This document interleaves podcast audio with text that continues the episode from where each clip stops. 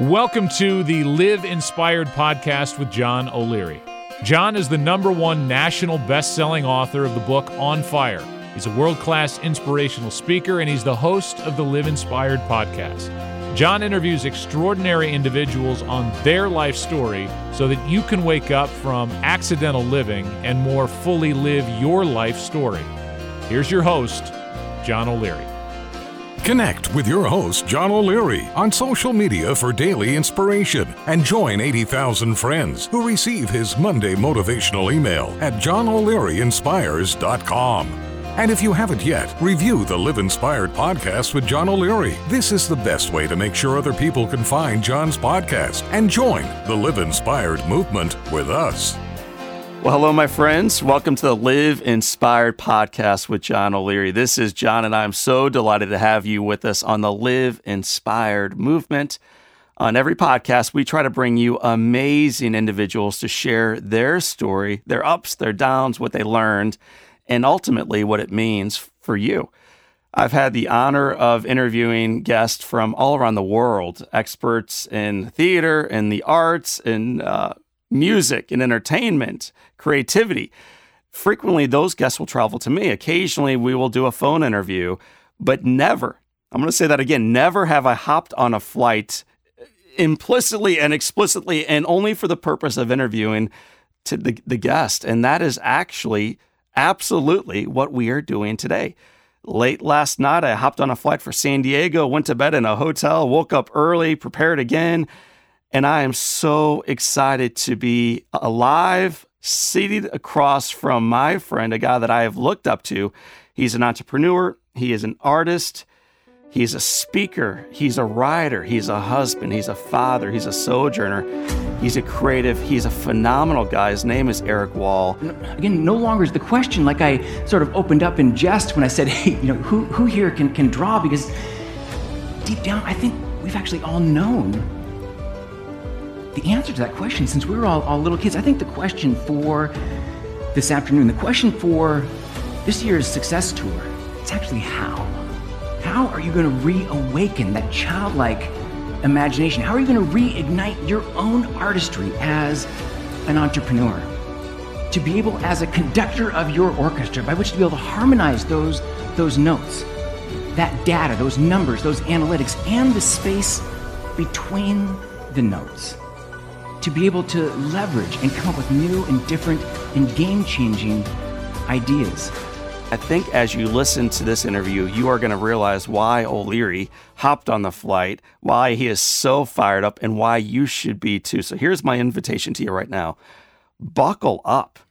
Get ready for the ride. Open up. I normally tell you to open up your journals. Today, I'm telling you to grab a canvas Grab a big, huge, empty blank canvas, grab your oils or your crayons, and get ready to celebrate the gift, the roller coaster ride that is your life.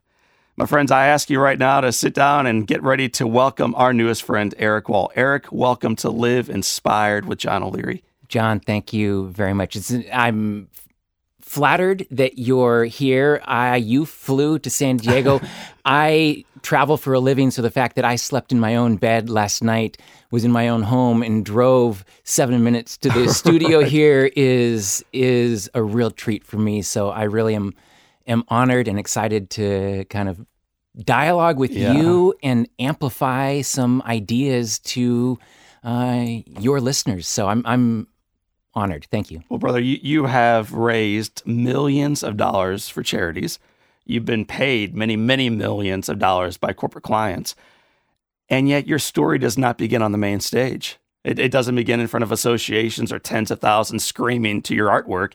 It, it starts like most of our stories in a more humble setting. So I'm, I'm going to take our listeners who are familiar familiar with your work and those who've never heard the name Erik Wahl. I'm going to take them all back to the same starting point: your childhood.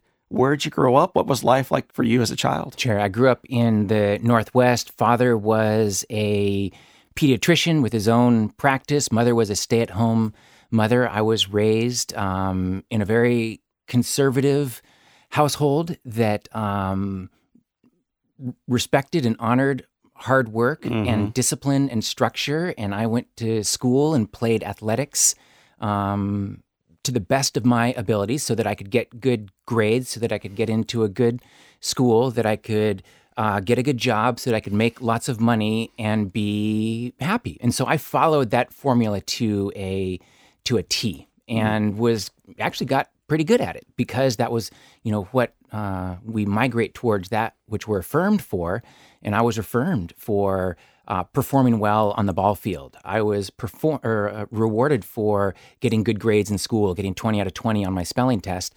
And so that's really the direction that I migrated, that which could be measured. Yes. Um, I was valued for. And so I kept moving that direction. Um, and it was uh, good until it wasn't good. And what I mean, what I mean by that is this was up until I was 30, after graduated from uh, university, uh, became a, a, partner in a, a firm, and uh, they brokered entertainment. Uh, so I was traveling, or excuse me, I was I was working with other partners at that point, not traveling, Mm-hmm. and running a business and hiring and training and doing filing and contracts. So it was it was a very business centric, analytical kind of, and some relationships uh, driven because I was also doing some some sales you talked about uh, about it being good and, and then you finished that with until it was not good. I don't want to talk about the not good quite yet. Okay. What did you like about your work when you were in corporate America and, and uh, checking the right boxes?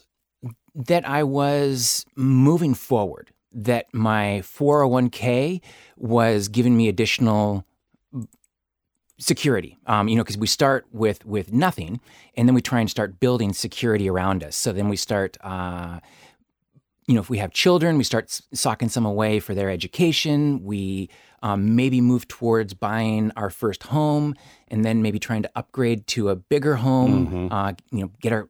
So much of it is, is centered around security, and then moving up that ladder. How in my position am I moving forward in my work? And all of those metrics added up. You know, I started to make more money. I started to um, kind of move up that hierarchy, buy that first house, uh, start socking away money for ourselves, for our kids. And so it felt like all those metrics were moving in the right direction that I would call myself um, successful. So it was good. I was I was doing well under this system of achievement and meritocracy. I was moving at a very linear rate forward, um, and it was good.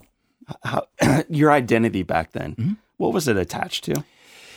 That, that's actually a good question because as I reflect back now, um, if we were having a conversation, I would have told you that uh, my family is the most important thing to me.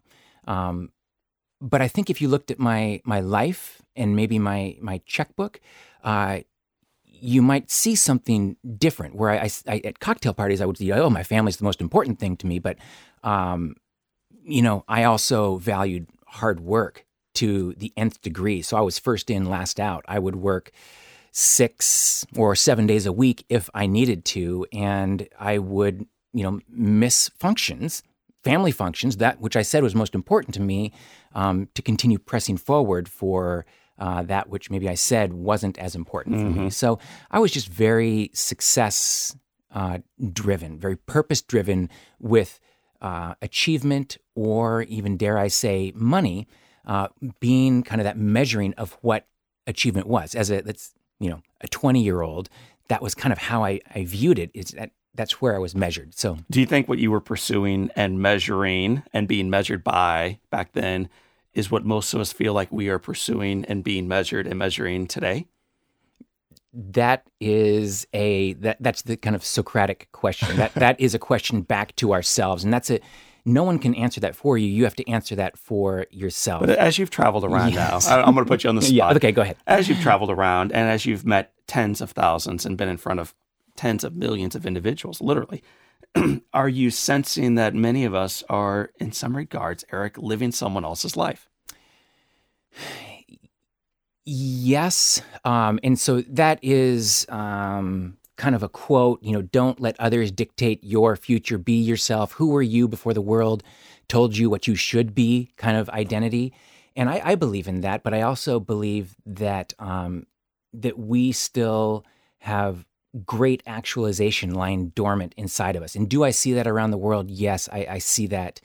Um, tens of millions. Uh, I, I don't know if I, I could uh, call that a number. I'm I'm kind of just doing what I feel I'm most excited about and where I see the greatest need, the greatest void right now. Um, more so than than anything else in all of business in all the world is a need to move towards empathy and unity and love um, and away from uh, the three deadly P's uh, power, prestige, and possession. But all of our systems, our education system and our corporate system, our American patriotic system, is set up to reward power, prestige, and possessions. And so that's why um, it's difficult for us to understand what is our truest version of ourselves because the script we've been given for how to live is maybe just slightly off. And so I want to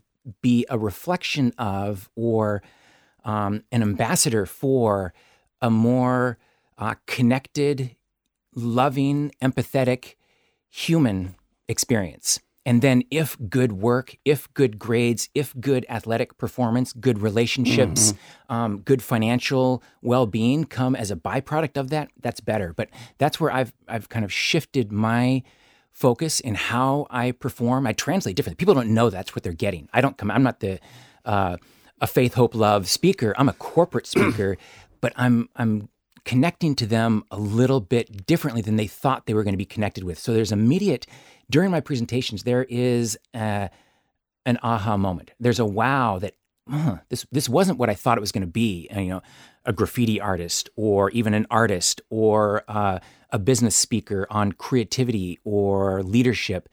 Is we're bypassing the head, we're bypassing the the brain, the cynic, um, and we're going straight to the heart. We're dropping down, and I'm, I'm getting to uh, this this element of maybe like we talked about who they were before the world told right. them what they should be.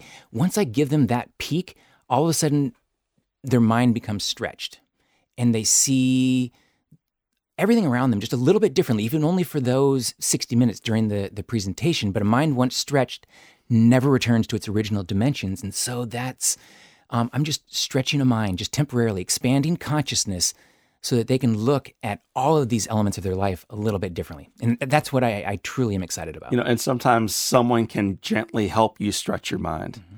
And other times your mind is profoundly stretched for you. Mm-hmm. you mentioned that um, it was good until it wasn't. Mm-hmm. So I, I want to talk about that pivot your life, your business, your finances, your prestige, your power, your possessions, your life. You're, you're married, you got three babies. Life is good. Mm-hmm and then something shifts. Yeah. Take us back to that shift. Um, and so that was my identity or my ego was kind of insulated by these buffers of financial security, of um, that I was performing well on my own value scale of, of meritocracy, um, building.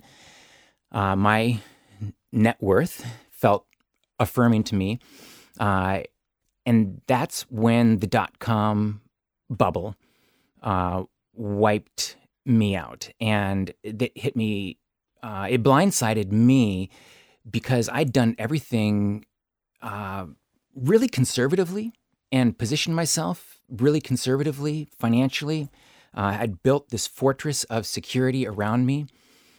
Uh, but also, I, I graduated at a, at a really rough time because this was 1993. Because if you remember 93 to 99, everything you touched turned to gold.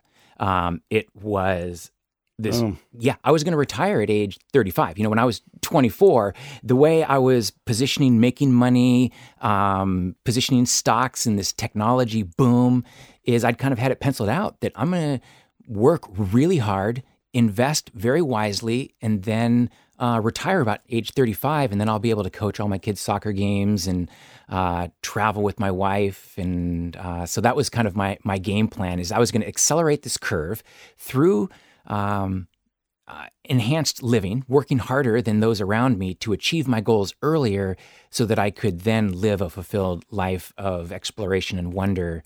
Uh, you know, earlier than most. And then the explosion comes. Mm-hmm and then life changes and then how do you respond to this uh, not well and that's where I, you know i don't from stage i don't talk about uh, that it was not a triumphant No. right.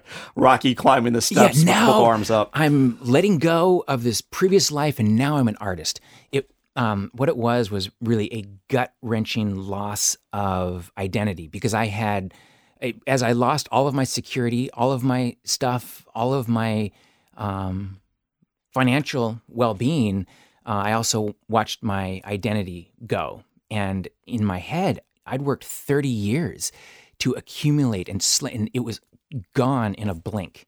And uh, that it was it, it wrecked me. Um, and so I really didn't know how to deal with this. And I think there's a lot of unhealthy channels I could have turned to to numb this pain, this loss of identity. And we all know people in our lives who have numbed pain um, in in less productive ways.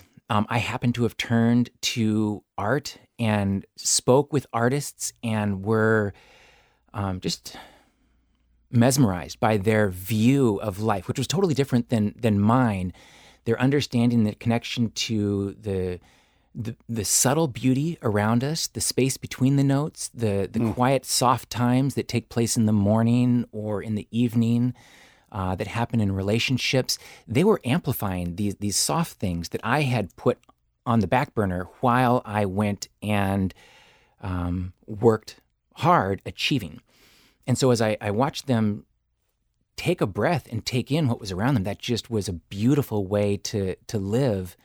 And so first I loved spending time around them. Then I took a crack at starting to to paint or create alongside them because I realized that it wasn't it didn't need to be driven by a master's degree in fine arts uh, from the, the best art schools in the country. It was about creating for the sake of creating. And that art uh, was not about creating a finished product, but the act of art was about creating thinking. And so that was a, a, a, seismic shift for me where I realized that art is is as accessible, creativity is as accessible as I allow it to be. And it's a it really, from an, that moment, moments, that period of time, that transition in between, um, that I, I just poured myself into and felt life giving mm-hmm. affirmation and fulfillment back from this idea of living in the moment, living for this day. You know, that was one important thing is I changed my definition of success from being financial fulfillment or security into what if a successful day was having a good meal with my wife and boys at the end of the day. I can I can do that. I don't need to I don't need a job to be able to do that. I don't need um, certain elements of my life to be a certain way for me to complete the day as being a success with having good communion and fellowship with my family at the end of the day. So that transition um, I guess maybe from scarcity to abundance is prior to that I'd lived a life of scarcity that I needed to uh, secure what was mine uh, near and dear to me so that I could build up because there's less available out there into switching that equation to a life of abundance where it wasn't about accumulating more for me it was just um, expanding loving serving creating that's a wild pivot I, I'm, I'm even curious why a guy with three little ones a bride who's looking at you, wondering how the gas bill is going to be paid this month, would pivot in the first place to art. W- w- were you attracted to art your whole life? Were you an artist growing up? No, not at all. Um, I think I appreciated music and the art. I, I, knew there was something, but you can't make any money as an artist. Um, it's not a practical living. The road for those have to be you know, extraordinarily talented and have started at age six to be able to capitalize. And so I'd missed that boat. So I, I, didn't see myself as pursuing the arts in, in any sort of way. It was an ethereal concept, uh, a whimsical concept, a concept uh, to do in your free time after mm-hmm. the real work is done. Mm-hmm. Um, and so, no, I wasn't. Uh, I, I, did not pursue arts uh, in in any way, uh, really. For I, you know, the periodic, I did some theater. Um, what what was the moment, Erik, when it went from being a relaxation tool, an exercise, a way to get out of yourself, and uh, to create something just for for beauty's sake. Oh, that that alone is enough. Into the realization, you know what? I think what I'm doing here might have application beyond here. Uh, it it happened as I artists have chinks in their armor also. Um, that they yes they do live uh, from an expanded perspective, uh, but they also they also lack some of the discipline and structure and accountability that it takes to be able to amplify their gift or give momentum to their genius. And so these artists would oftentimes become uh, depressed. They would become self-absorbed uh, because they felt like the world didn't get them. They felt like the world, once, you know, all I need to do is create, and then the world will all come to me because they'll realize my brilliance. And that's just not the way uh, that works. Is you need to create, and then you need we need to be disciplined in how you create, why you create what you create, and then you also need to create structure and amplify that to scale. You need to understand marketing, sales, uh, consumer behavior, uh, pop culture, attention. Um, and that's where artists get lower grades because they're not typically on time, on budget, on uh, within a program that the people who hold the purse strings, the people who can offer money for art or for these artists to gain traction, they haven't seduced them properly. They're just expecting the relationship to be there. And so I watched that artists need to have a little better understanding of that business life that I'd understood before. And those business professionals needed to have a better understanding of how artists think. And so that's where the lights kind of went on to me as I thought, um, it's not either or, it's yes and. And that was the beginning of this journey is I created um, this bridge between this, this cool art-driven world and this analytical, um, disciplined business world. And that's really where the presentation came together was under that realization uh, that i didn't want to just hold that information in my own studios. I wanted to share that. I wanted to share that discovery with with others. And then how can i do that in the coolest way? And so that's when i continued studying art as a performance. Like how can i not just speak this into a a PowerPoint presentation or you know at that time behind podiums it was how can I bring this alive? How can I activate what I have experienced and let the audience feel it in their heart and not just simply in their head, not have three uh, actual take home items to go and uh, become more creative, but to give them um, the experience that um, makes them want to change themselves, not have me affect them or change them. This was an internal decision on their part. Did you consider yourself a presenter or a speaker before this? No, not at all. Do you remember your first presentation? I do very well. Come on, man, bring it on. Uh, it was Los Angeles for a company called Michaels, not the art store company that we know now. that would have been a good fit. But I called my um, I called my wife uh, and on the phone when I was up at the hotel right before the the evening. I was um, I was um, getting paid, um, and they covered my mileage and the hotel, and I it was so. Um, it was just a big moment for me. And I called her to say don't ever let me forget this moment where someone else has has their company has paid me money to come and do a presentation to talk to their people. And I was just on cloud 9 uh, the night before excited to share the next morning. And uh, yeah, that it, it, I remember it. I remember the the. Well, I actually remember the presentation as well, but I remember the precursor and all those feelings before because I locked it in uh, when I made that call and I said, please don't ever let me forget this feeling of, of excitement and gratitude that I have the night before my very first presentation ever, my very first paid presentation ever. You painted in front of them as well as spoke in front of them? I didn't. You did no. not paint back then? Um, no, not yet. I just spoke because there that hadn't been invented yet. Um, but as my friends who then eventually came to see me speak, who from were from the artist community, they're like, why why don't you you know you're talking about why don't you perform some of these paintings or do some of these paintings and uh, they, I guess they didn't say it exactly like that, but that they said, "Why you need to make this more of a feeling and less of an analytical presentation." And so that's where I started thinking about how can I create a painting in a very short period of time, make it intoxicating. Now, there was also a, uh, gentleman who came to my uh, university in college named Denny Dent, and some of your listeners may, might know him. He passed away uh, almost 15 years ago, maybe 20 years ago, but he had performed these live speed paintings of uh, Hendrix or Lennon or Mick Jagger, and he would perform them without saying a word, play the music, and get standing ovations, and never said a word. And I said, I thought there's something sticky about that concept. What if I could master speed painting? So it was less about photorealistic uh, paintings. It was more how can I wow an audience in three minutes So and the, 13 seconds? the folks who don't know you, Erik, don't realize that part of your claim to fame is not only your art and the beauty of it and the way you present it and share it, but the fact that you walk on stage and at some point, and maybe several times while you are on stage, you speed paint and you take a blank canvas and you make it gorgeous. like it's it's it's shock. It blows me away every time I see it.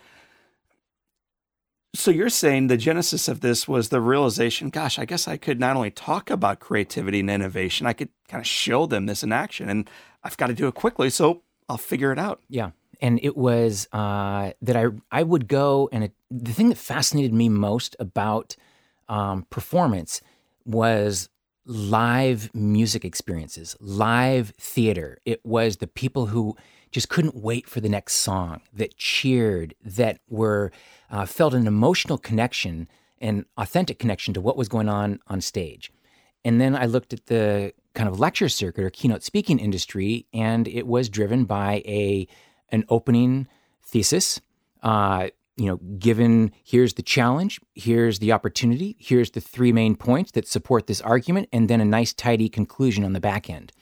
And I wanted to change that experience uh, from being open, three tidy points, and an, a good close into being uh, a musical experience that would maybe go verse, verse, chorus, verse, bridge, grand oh. finale, finish. And so it wasn't something that could be critiqued in a format or that I would hand someone in an outline form. It would be like a theatrical experience that you could ask a thousand people in the audience, what was the main point of that presentation?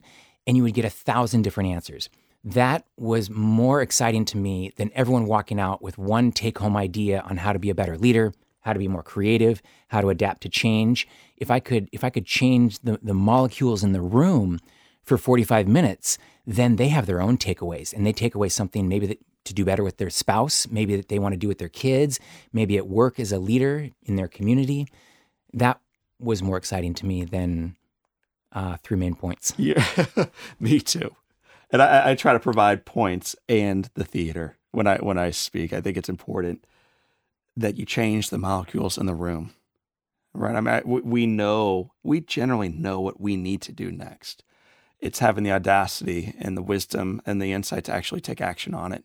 So I, th- I think that's part of what you provide when you when you paint. The very first one you did, I'm assuming you walked on stage. There were some butterflies floating around in, in the uh, in the stomach that day.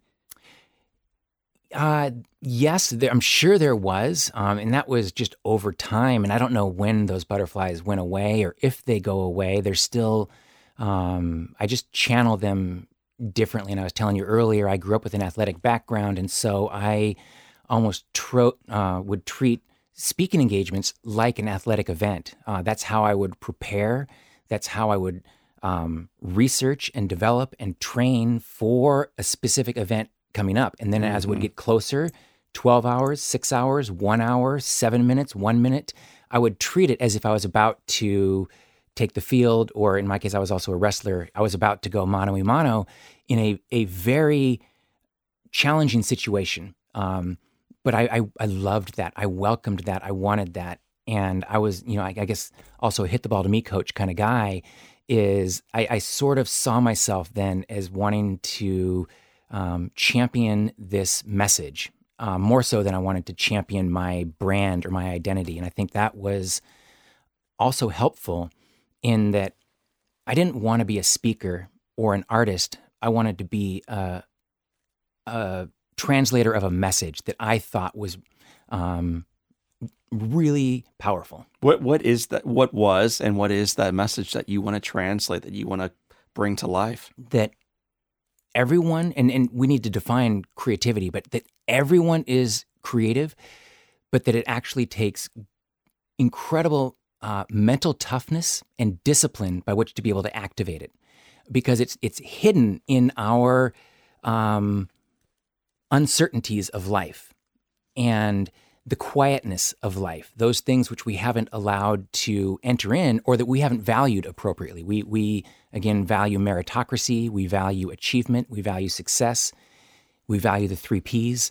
Um, I valued the three Ps. And so this was just a different perspective on what I, I viewed and kind of saw myself as um, maybe a, an undercover ambassador for the kingdom of love that I could use this space, this platform that had been given, you know, this keynote speaking space um, that I saw a gaping void of authenticity and kind of humanity hadn't been been covered at this corporate level.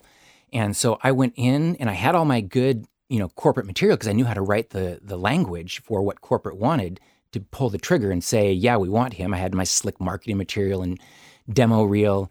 Um, but it was then when I took the stage, I always surprised everyone, including the meeting planner, including the the vice president that brought me in. Um, and fortunately, delightfully surprised them to the upside. Not this, not this isn't what we ordered, um, but it's just a matter of changing the language um, from a spiritual, holistic tone into words and traction that we can sink our teeth into, like adapting to change, like overcoming adversity. When we hear those words, we, oh, yes. When we start talking about expanded consciousness, meditation, spirituality, love, we kind of like lose it. Whoa, whoa, whoa! That's for Sunday morning. You know, hang on, partner. Mm-hmm. So how could I how could I get into that space using their language? And so that was that was an art form for me, more so than the paintings I did. Was how can I connect to other people's hearts, minds, and souls through the art of language and music and video. So that was kind of my MO from early on is that we're all creative. We just need to be very disciplined in how we approach. Just like, uh, and so I say creativity is a discipline. It's a it's a lens by which to see the world that we can either choose to have on or we can choose to have off. And most of us choose to have it off because it's un. We, we, I can't draw. Um, mm-hmm. Um, you know, I'm, I'm not a pract. I'm not an accomplished dancer or musician, or I don't understand when you know when I go to the uh, modern art museum that just doesn't make sense to me. The the lyrics in that song are you know I don't know that I agree with all of those systematically in my understanding of uh, how I've been raised, and so we judge art um, more than we create art. Mm. We're more critics than creators, and so my invitation is is that all of this critique can become a creator. And then it opens up an entirely new, exciting world to us. Just like, so creativity is a discipline, putting on that, just like gratitude is a discipline. That's right. It is a choice. Joy is a discipline. It's a choice, not what happens to us from the outside, but how we choose to mm-hmm. to drive ourselves from the inside. And so that's really um, how I view creativity, and that's how I encourage others to embrace it, like they embrace the choice to do these other hard things that sometimes um, don't feel natural. In that space of gratitude, in that space of, of joy, amidst unkindness, injustice, um, to have empathy when we see such um, disconnect uh, in the world. Uh, that is something that fascinates me because that's not who we are. We were designed to be connected to one another. Mm-hmm. And so, why are we becoming so increasingly disconnected? Why are we becoming so increasingly tribal that we're having to protect and defend, justify our, our being, regardless whether we are in the world? And so, rather than wag my finger and say, hey, you guys are all wrong. I'm like, I wanted to be the change I wanted to see in the world. And so that's um, been what I've wanted to do is just kind of be that reflection or that ambassador uh, for this ideology, but not let anyone know that that's what I'm I'm actually We'll, we'll- doing. we'll keep it just Yeah. between the two of us. This is between the three of us now, Yeah, people. There we go. You the event i saw you you painted uh, a phenomenal portrait. You essentially dropped the, the the the paintbrush looked out at the audience and the question you asked was how many of you are artists? And like four hands went up. And there were a lot of people there. It wasn't like six people and, and you know 75% put their hands up. There were a lot of folks and four hands went up. And then your point was when you were younger and I, if I were to ask you that question in kindergarten, in first grade, how many of you would have raised your hands? And of course, every hand pops up. Why does every hand go up when we are children? And I'm going to follow it immediately with why do four hands go up when we are adults? Uh, great question. Uh, and the, the reason is, is it would be our voice of judgment. So around the age of four, five, six, the time that we go to school, the time that we interact with others, our art becomes open to public opinion. Prior to that, it was just surrounded by our parents supporting us. Oh, we love your drawing. You love imagination. You just keep going. And then you begin um, to create something at school in a public environment, and you're again affirmed or unconfirmed for how realistic, how photorealistic was this drawing. Those children that were able to kind of capture photorealism at an early age just organically were told they were artists. Those who couldn't put down their pencil and went to math or history or uh, something more concrete that they could be affirmed for. And so it really happened very early on. Our educational system is set up to reward reading, writing, and arithmetic. Um, and then once you're done with that, we can, you know, consider a budget for the arts or for athletics. But school was meant for uh, becoming more analytical and less creative, less whole-minded, less of a, I think, a whole thinker. Um, it made us less open to mastering complexity. Uh, it made us less open to navigating ambiguity. It made us less open um, to. We wanted Scantron tests. We wanted four answers, and we'll select one. Not an open question. That's too much. It's too nebulous. Um, a blank sheet of paper. We'd prefer the coloring book that had, so we know how to color it in. A blank sheet of paper becomes overwhelming and intimidating, and so that's where it started to shut down very early on. Um, and that's why hands went up when you're children because you can do anything. And I love creating, I love drawing, singing, painting, running, playing. But we, it systematically was kind of learned out of us through this system, and even by well-meaning parents, well-meaning school teachers. But that's all they know is this system of progressing forward in education, which was it is important. It's not at the expense of this, but it's it's in addition to. So not letting that part of our being fold. It's working them both together equally um, alongside each other through the process. So you you know you, you're preaching the kingdom of love and you're encouraging people to answer the question yes and mm-hmm. not only when they are in kindergarten and completely open to life's limitless possibilities, but at age 36 and 49 and 72 and at each step along the way, how do we begin making that pivot back to the freedom that we had once when we were kids? It's still there, but how do how do we pull that back out of us? That is that change of mindset, and you call it, I think, awakening from living an accidental life, and that's really what I'm doing. Is we're we're kind of locked in on autopilot. We get up, we go to work, we come home, we go to bed five days a week, as my old friend John Alston used to say. Um, and we get into this uh, kind of autopilot drone version of what we could be. Uh, our children do it through systems, and, and we need systems and structure, but that's not an almighty system. It's a it's an enabler to allow us to be more expansive, not a disabler where we're bound to lists and systems and schedules. And so, I like to use both but understand the the relevance and the goodness of, of both. And so, how do people do it? They have to shift their operating system, the the way by which they view the world, from a viewpoint of scarcity into a viewpoint of abundance. That we have enough. We are enough. We have the opportunity to give unconditional love and service to others without losing any value ourselves that system's not taught.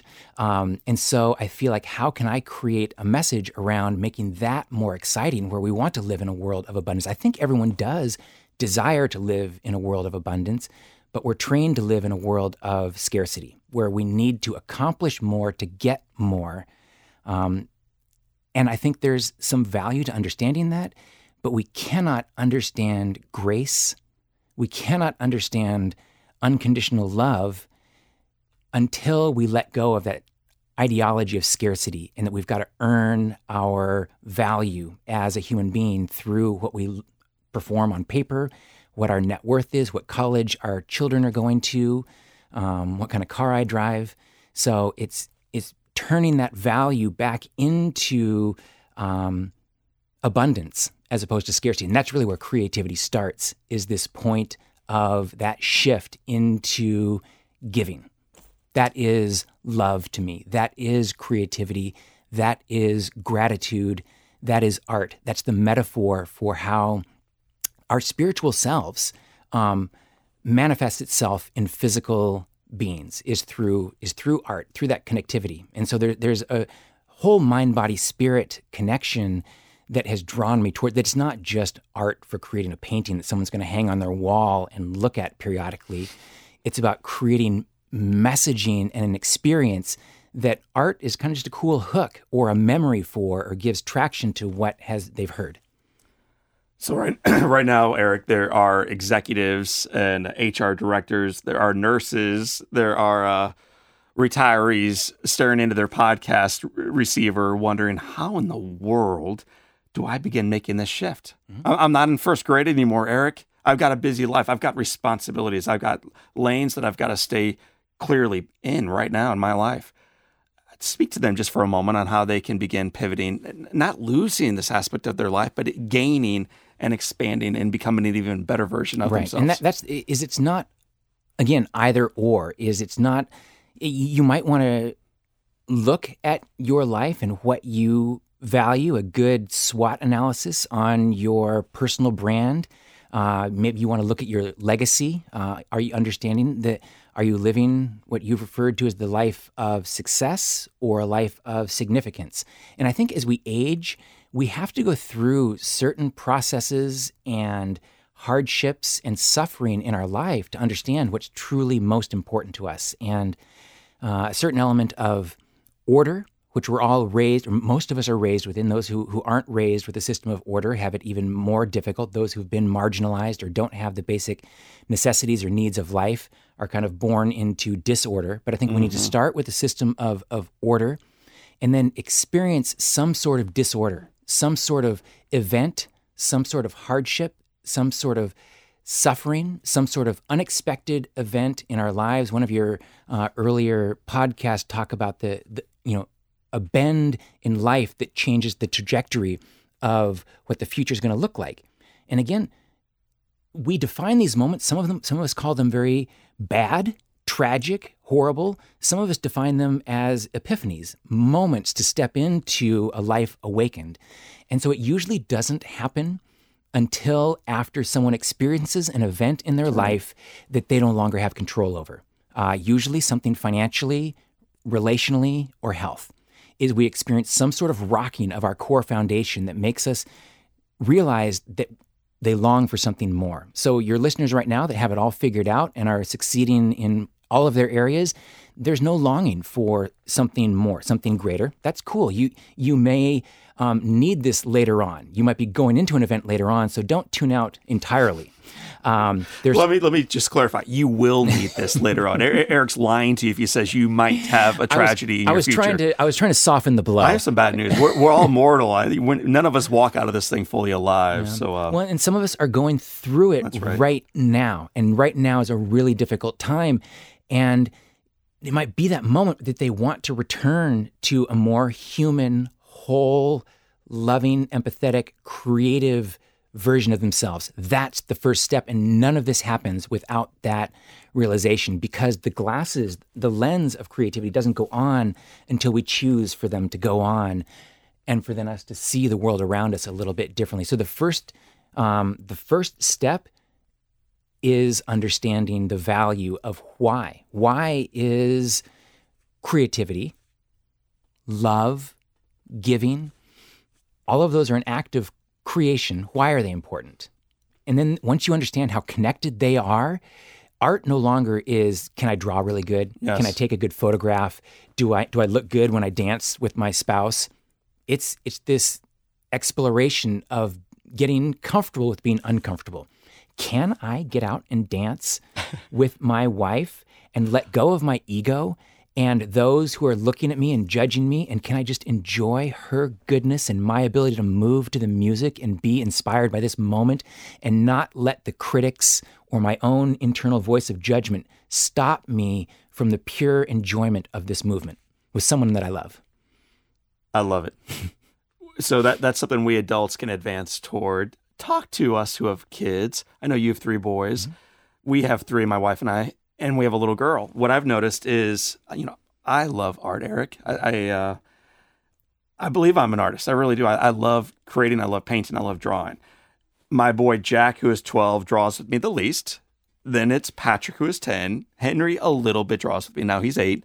Grace is she's out like on my lap almost every night, and we're we're creating artwork together. I'm concerned if I keep if I don't begin parenting and leading and encouraging differently, I'm going to lose all four of my artists, and they're they're going to put their pens down for good at one point or another. How do I, and then how do our listeners? Many of our listeners have kids themselves or grandchildren.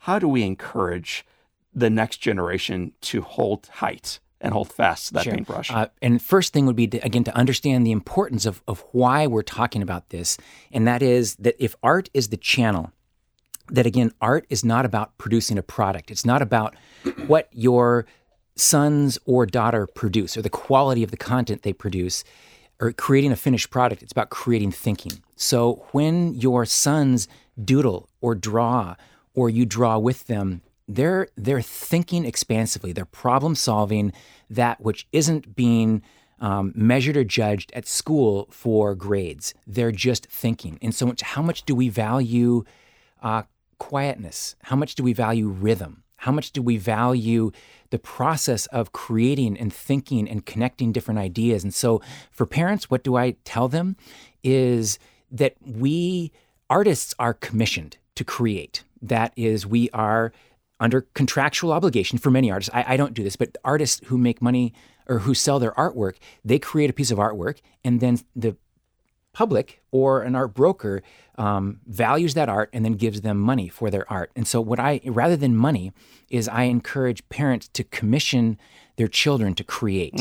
Um, so, if you paint me a picture of what you want to be when you grow up, I'll take you out for ice cream. If you write me a poem about how much your mother means to you, I'll take you to Chuck E. Cheese or eat whatever insert that, that was when my kids were were young. it's, still, still popular in our okay, family. so um, Don't judge. And yeah, and don't. I, we're, I, I eat cleaner now. So those of you who who wouldn't take your children to ice cream or Chuck E. Cheese, fair. Uh, find other activities that light them, and maybe you would take them to a Cardinals game. Maybe you would uh, take them to a concert, uh, a concert that- that they are attracted to. That you're taking one for the team, and you're taking them to see Disney on Ice or uh, T Swizzle or whoever it is that our children are fascinated with. That you will commission them to create and create from a blank canvas, create from a blank space, put on a play for me with your friends. We're going to videotape this. We're going to put this up. Have them write um, uh, scripts, uh, write character, character development, have uh, a protagonist, have these different things that they're having to explore and connect their mind differently than they do in school. So that our parents should become commissioners of or patrons for the arts by commissioning their children, not because the art's going to be great, because that makes them a greater depth of thinking, not just width, knowing more and more about a lot of the different things which school teaches us.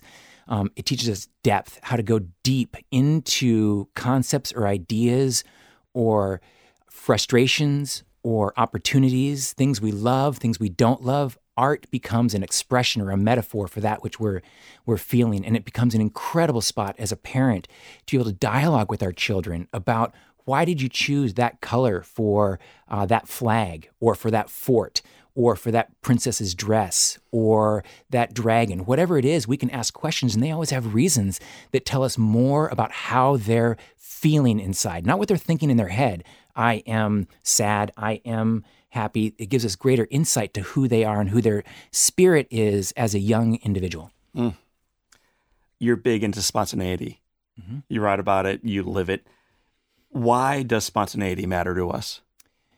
Because that's where life happens. Uh, life happens between the cracks, and we need to get um, better conditioned at experiencing uncertainty, whether that comes in the form of setbacks or even opportunity, that we don't get too nervous um, or butterflies when good things are about to happen, uh, and that we don't become too laden or burdened when bad things happen. So when uh, spontaneity is like a little mini lab mm. by which to be able to practice living present in the now, uh, spontaneously going to a movie, spontaneously um, staying home, spontaneously accepting a neighbor's invitation to come over for dinner, spontaneously breaking outside of a perceived schedule to give in to the goodness of an individual moment that wasn't scripted or wasn't on our calendar. For those watching right now, I'm, I'm like high fiving him over over the microphone. Says right on. Uh, another word that you use quite a bit in your writing and speaking. It's one of my favorites. Surrender, mm. which is the opposite, I think, of what most of us living out the three P's, and I'm I'm I'm one of them frequently. Mm-hmm. What we believe is important, and yet you hold fast to it, or you let go of it. Maybe I should say more appropriately. Talk about surrender and why you think that matters, not only as an artist but as a leader in life. It's it's an ongoing. Um, it's not something we achieve. It's an ongoing process of surrender. I feel like that is what makes a uh, let's start with successful nucleus for relationship or for marriage it's about surrendering into a greater identity or being of what marriage can be, not what it is currently, and you know either experiencing uh, intimacy or friction in the moment. It's we're both surrendering into each other to become a better version of what we both have. That's why we get married. That's this concept of marriage is experiencing hardship between ourselves not so that we can give up and quit, but so that we can grow from it and move towards this greater identity of a beautiful marriage. And so that is surrendering to what I had idealized as what my wife was going to be or what I was going to experience as a husband. So surrender, surrendering in life um, to what my idea for what I thought financially I was going to be worth um, versus what I'm really worth, or um, whether that brings me joy or pain. Surrendering to those moments starts to build our muscles towards being able to surrender when life, as you said, will hit us later and will bend the trajectory of where we're going um, to prepare ourselves in advance because that's what happened to me when I was 30 is I wasn't prepared. I was an alpha dog. I was very successful, but I hadn't been given any tools by which to um, deal with hardship. And so it blindsided me. And I once my fort was taken away, once my structure was taken away, the foundation was taken away, I didn't know how to build again. And so that's why I had to relearn a lot of these things through the art of surrender um, to be able to build a new foundation on a different perspective or worldview of abundance. You were given the gift of a blank canvas at 30.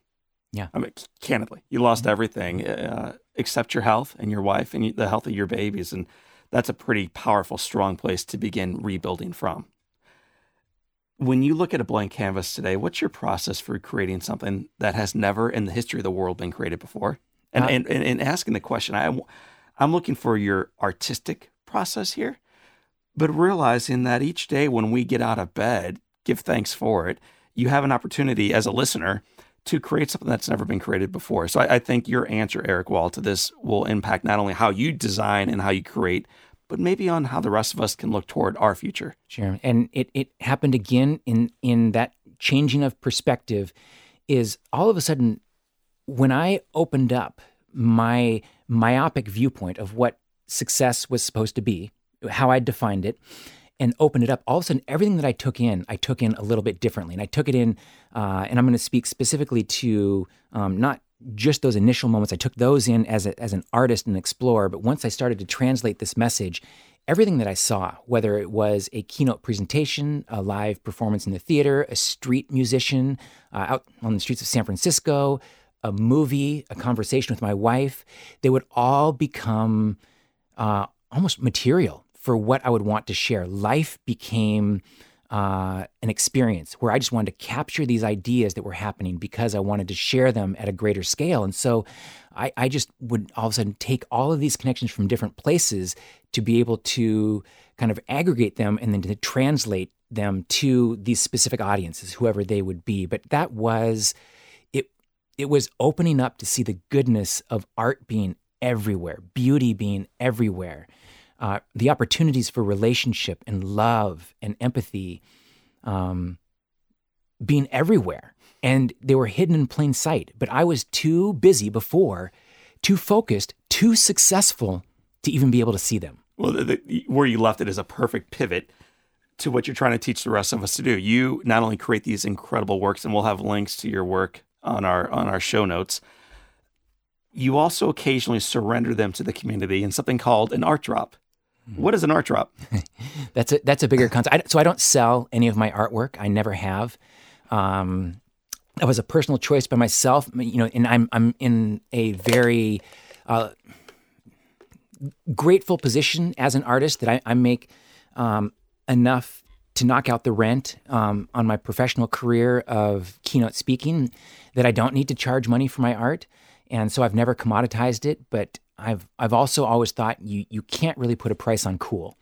And so if I create and destroy, you know, so I create just for the sake of creating and then throw it away, that was interesting. That this wasn't uh, created forever, um, which is what I did with a lot of my art, or that I would uh, some, the finished art I will give oftentimes to auction for charity or uh, some foundation. They'll raise good money for a great cause.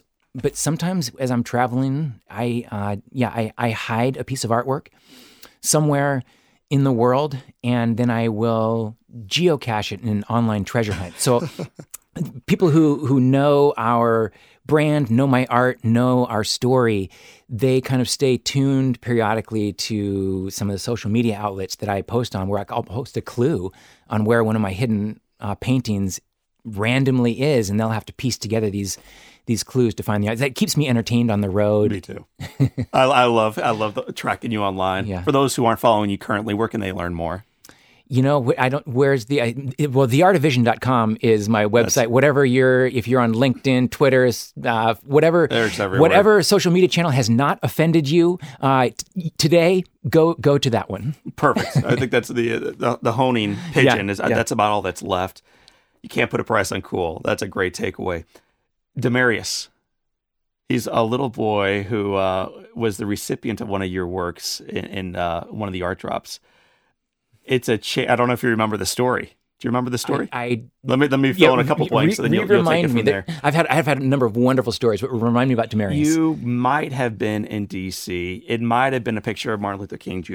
and it, it might have been seated there at the footsteps of this incredible monument for hours, with people walking by, observing, thinking, "Oh, this is really special, part of the the, the deal."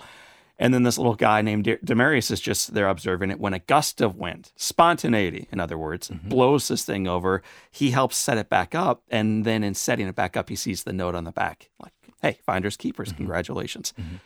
Do you remember that experience? I remember it very well. It was in Atlanta, Georgia. It was at the Martin That's Luther right. King That's right. Monument.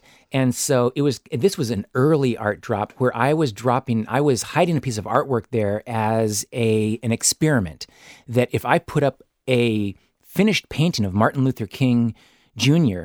at the Lincoln or at the uh, MLK Memorial, how would people react to it? Would they um, interact with it? Would they t- not touch it? And so I just left it there for hours and hours, seeing what people would do. And it wasn't until yeah he was looking at it and the painting actually blew over and he saw written on the back, you know, finders keepers. Uh, first person to find this piece of art gets to keep it. And he all of a sudden like with his mom was he's like do you do you think and they sort of didn't understand it at first and then they started to get excited and then i actually came out at that point and said congratulations you know for for six hours people have been walking by this taking pictures with it um, you're the first person to kind of interact with it. And so you, this is yours. This is yours because you earned it. You explored further. And the wind helped him explore, but that was kind of the genesis. Uh, one of the early, though, right early art drops was um, driven from behavioral science. How do people interact with street art, with art in general? And so that was, it, it was drawn from an experiment and became more of a, a fun activity. Well, brother, you you have uh, various skill sets of the artist, including writing. You've written several books. I've had the good fortune of reading several of them. I have two of them with me right now, There they are. and I'm I am the author of a book called On Fire. One of the great joys for me was the final chapter for me in writing the book was not actually at the end of the book; it's at, at the very beginning of the book. It's something we uh, we artists who uh, write called the dedication. So I'm, I'm going to have you read from Unthink your dedication, and before you speak to it, I may have you read one more line from uh, from another book too. So go ahead and read uh, the dedication in Unthink. Uh, so this was 2013, and I, my uh, wife Tasha and I had really, in many sense, I, I would say, co-written this book together. So I would uh, write, and she would help me edit and hone. Um, and then, without her knowledge, um, I added to the book uh, and sent to the publisher and told them to please keep this a secret until it actually releases, until the actual release date. So it wasn't until she received the first copy in the mail uh, that she was read the dedication, and uh, it says, th- "This is my dedication." They say that dedicating a book is one of the most exquisite acts of love that one can perform. Without hesitation, I dedicate this book to my artistic inspiration, uh, my best friend, my unconditional lover, my wife of 18 years, Tasha. Uh, come hell or high water, I will forever dance through the minefields and long to be tangled up in your arms. And um, this is actually the uh, the PG version of what I had written. I'd written. It was basically a love note, a, a, an honest love note to my wife um, that I wanted the world to see. And my publisher got it, and they said, "This is incredible. Can we just tweak this or cl- say this phrase a little bit differently?" And uh, that was where I, as an artist, I'm like, "But that's really what I wanted to say. I want us to to to feel that deeply, feel that intimacy." Um, and they said, "We understand that, but for the consuming public, we need to change that just a little bit." So it, this is, I still stand behind it. It's still um, beautiful and what I really meant, but it's no longer um, 18 years now; it's 23 Yes. years, and uh, she still fulfills every single one of these pieces of uh, who I am, what our message is, and how and why we want to share it with the the world. Well, and I'm we're, sw- we're switching books right now. For you, those of you listening, you can't watch it. For those of you watching, you're loving it. Just last year, another book came out, and this time you have an opportunity to dedicate it, you know, to maybe one of the children, parents, a great art teacher, former business owner, who knows, coach John O'Leary. I think that sounds nice. Maybe your next book to, to John O'Leary, my friend and hero. But you you made this one a dedication as well to uh, to a friend, and I, would like you to read this one too, Erik. And this is going somewhere, I hope. But uh, re- read your dedication in the book. Yeah, so I, I haven't I haven't read this in in quite a while, so I'll, I'll hopefully not stumble through. But I, I will also say that I went through that very process of the first book was dedicated, and um, it was a very special dedication. It, the, that dedication meant more to me than the book itself um, because of, of the significance of it and how it was received um, by my wife as a surprise uh, on the day the book launched. Uh, and so, as I kind of came around, as I was looking for who'd help me with this book, who'd been my um, inspiring, and there's there's a lengthy, lengthy list. And those of you who are familiar with Richard Rohr um, know that he's been a great uh, influencer of mine, a great friend of mine, and almost a uh, I would all say a, a spiritual director of my wife and I. So Well, that's a strong spiritual director. it is, and we're. I'm very grateful because um, I've been deeply impacted by uh, his work, which really is uh, drawing from all over the world, drawing from Saint Francis and Rumi and Plato and Buddhists and Christians and Jews, and it's been a, an amazing place by which to take in new knowledge. And so there were ideas like that that came up that would make a lot of sense. And so as I took to this book, I finished this book, it, it was time to write the dedication again. And I went through all these business leaders also that had been um, very helpful for me. Uh, ended up uh, writing the book, uh, writing the dedication. This book, my love and my life are dedicated to my wife, Tasha. uh, without you, there is no me. You are the primary promoter and protector of my relationship with creativity. Uh, this book is a reflection of our work together, the spark that gives meaning, and the grind that gives passion to the strength of our marriage and the success of our business. And again, that meant more to me than everything in the book because that was what was personal to me and my gift to my wife, Tasha, who um, had helped me co create this book. And so there really was not a more appropriate person to dedicate to than to double down on my wife and give her two. So that was an ended up being an easy decision after uh, quite a bit of reflection. I think it's commonplace for many of us as we age to almost brag about the fact that we uh, endure our relationships at home. Like we're just kind of enduring life at home. And we talk about the ball and chain and the, the monotony or the misery of that life. You, my friend, are this example of a life that is not only on fire, but deeply, passionately still in love with a partner, a spouse, a co creator. When you have an opportunity to describe your wife to a friend, who they haven't met her yet. They haven't yet met Tasha. What do you say? I first say you're going to love her um, because her personality is so kind, um, it is so generous, and it is infectious. And she's also very, very well read. And so um, she can speak to and meet others on their ground very quickly and become intertwined in their story. It's never about her or her story. And so she's she's a, a great representative uh, for our team, uh, for others to come in contact with and to get a clearer shot of uh, what we're about, what our message is about, what she's about, what I'm about.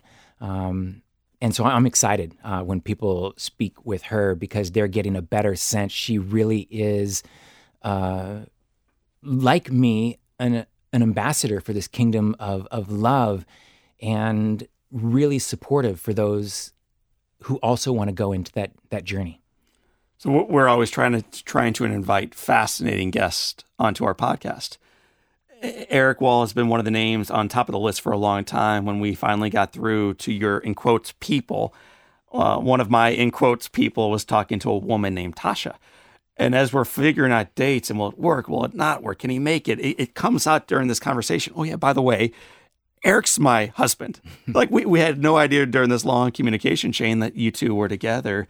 And one of the things that inspired my colleague that I have the good fortune, Abby, of listening, of, of working with every day, is how compassionate, how loving, how vibrant Tasha was in all the communications, whether by phone or through email. And I think that's an incredible representative to have for your organization. And then to learn that she's your bride and that you're best friends. And here she is outside of the studio. Mm-hmm you know, still representing and still passionately in love with her spouse.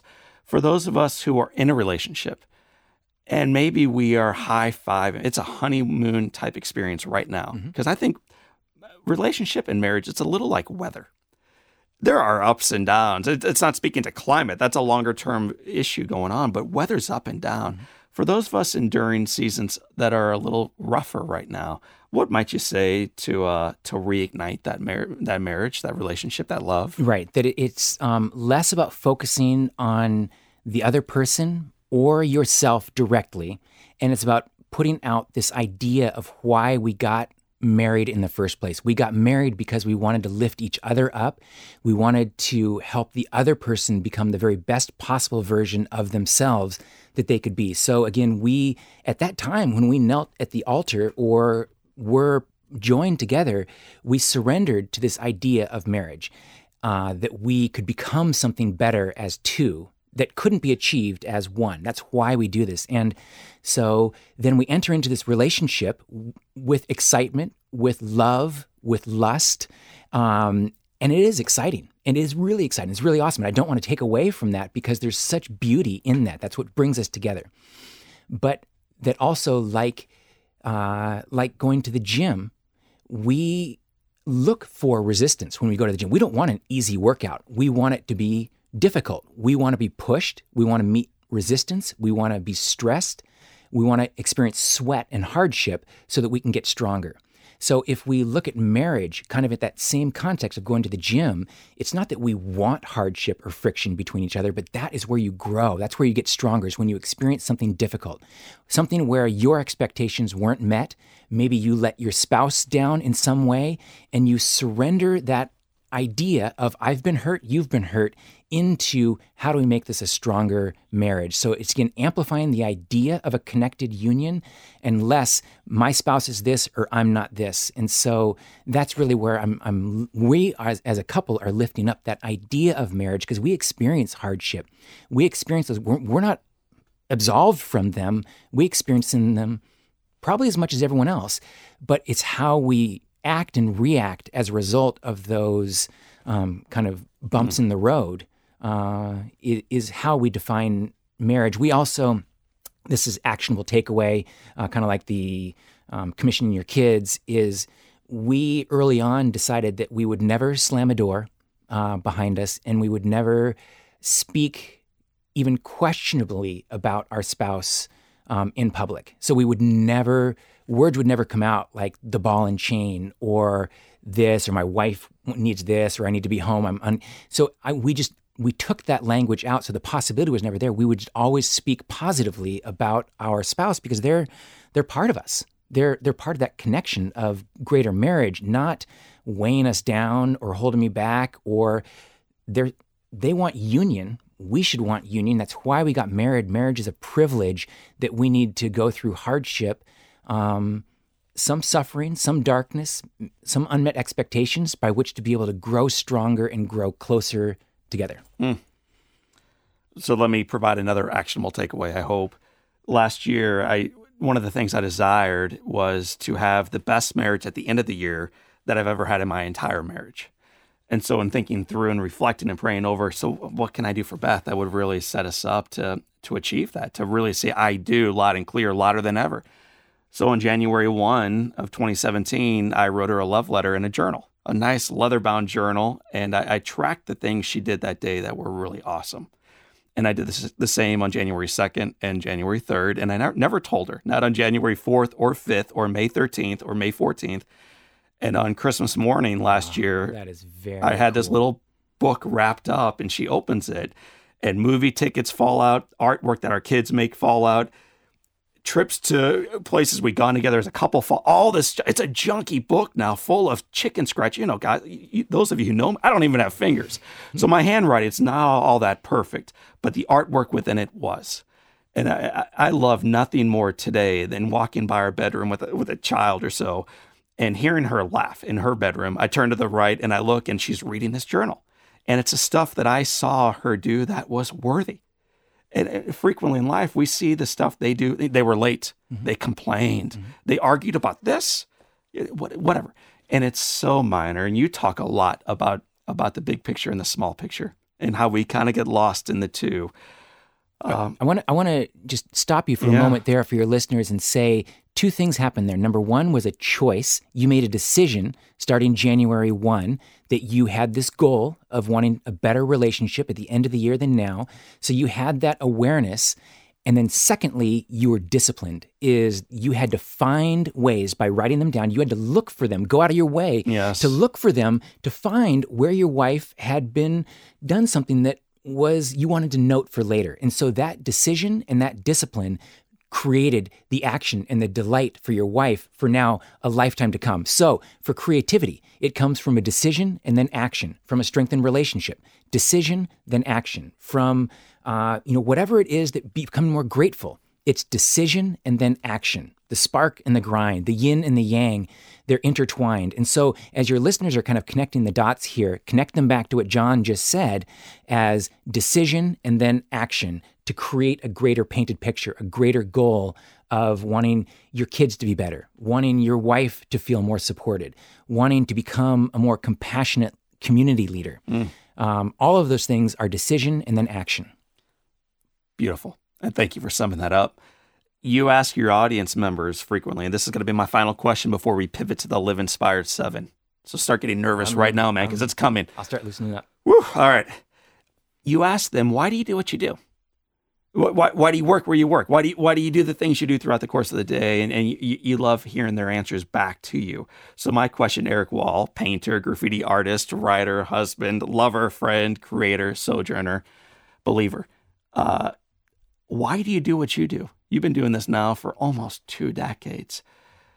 100 corporate gigs a year. It's exhausting. It's, it's it is tiring and it's gratifying. But why do you do the work that you do?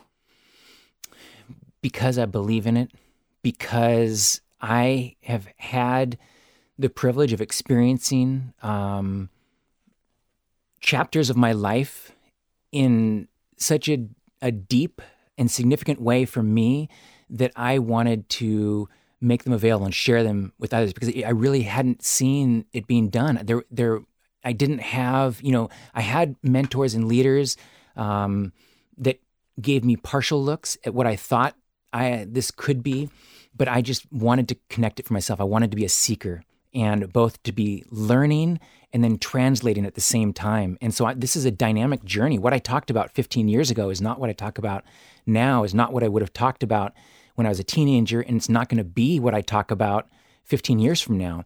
It is living, breathing, actionable metaphor for what I would I, I think we all have the potential to step into living this um, awakened experience of life that it is a decision to step into. And I, mm-hmm. I just see there's there's beautiful non-confrontational ways, non-tribal ways, non-territorial ways to step into that.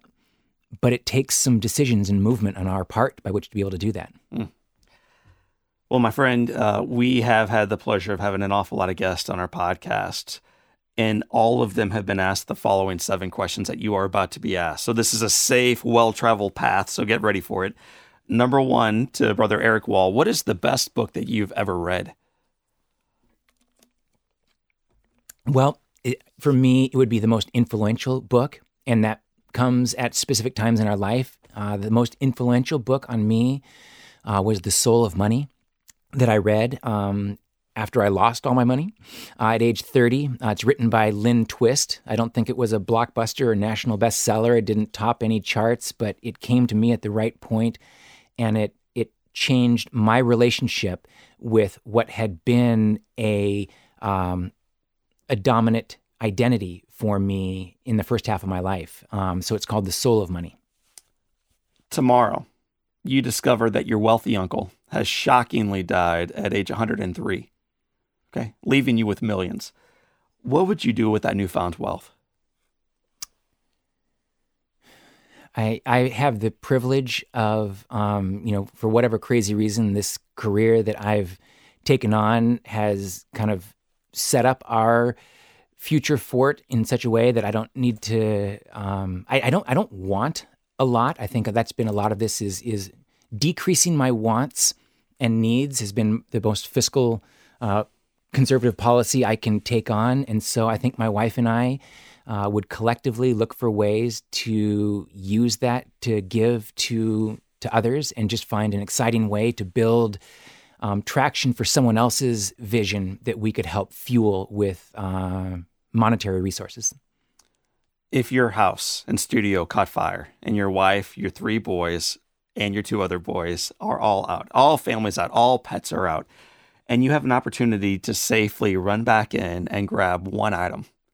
What's that one item that you would come out of that burning house with? One of my wife's 14 photo albums um, because I know how much she would want those and how happy she would be seeing my face or seeing her face when I came out carrying what she would have gone in to get.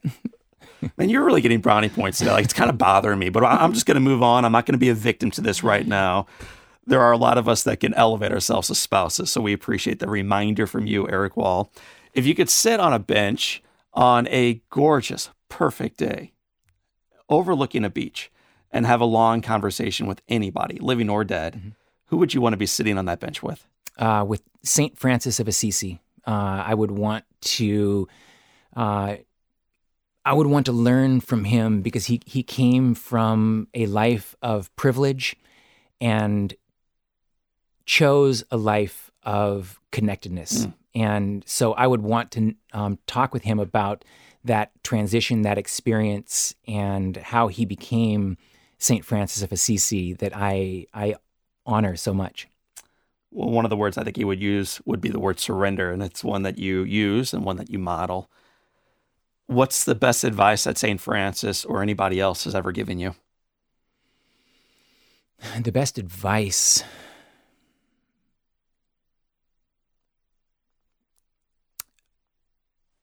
Be present. And that's for each listener to, to take their own interpretation from that. But that's been my uh, best advice that I've been given. What would you tell your 20 year old self? don't be so protective of your ego or so guarded um, around shaping of this identity that you have no idea what this future person is really supposed to be doing in their life. And so for you to think you know this at age 20 is um, a recipe for um, ch- challenges. Erik Wahl, philanthropist, entrepreneur, painter, leader, husband, father, friend. It has been said that all great people can have their lives summed up in one sentence. How would you like your one sentence to read?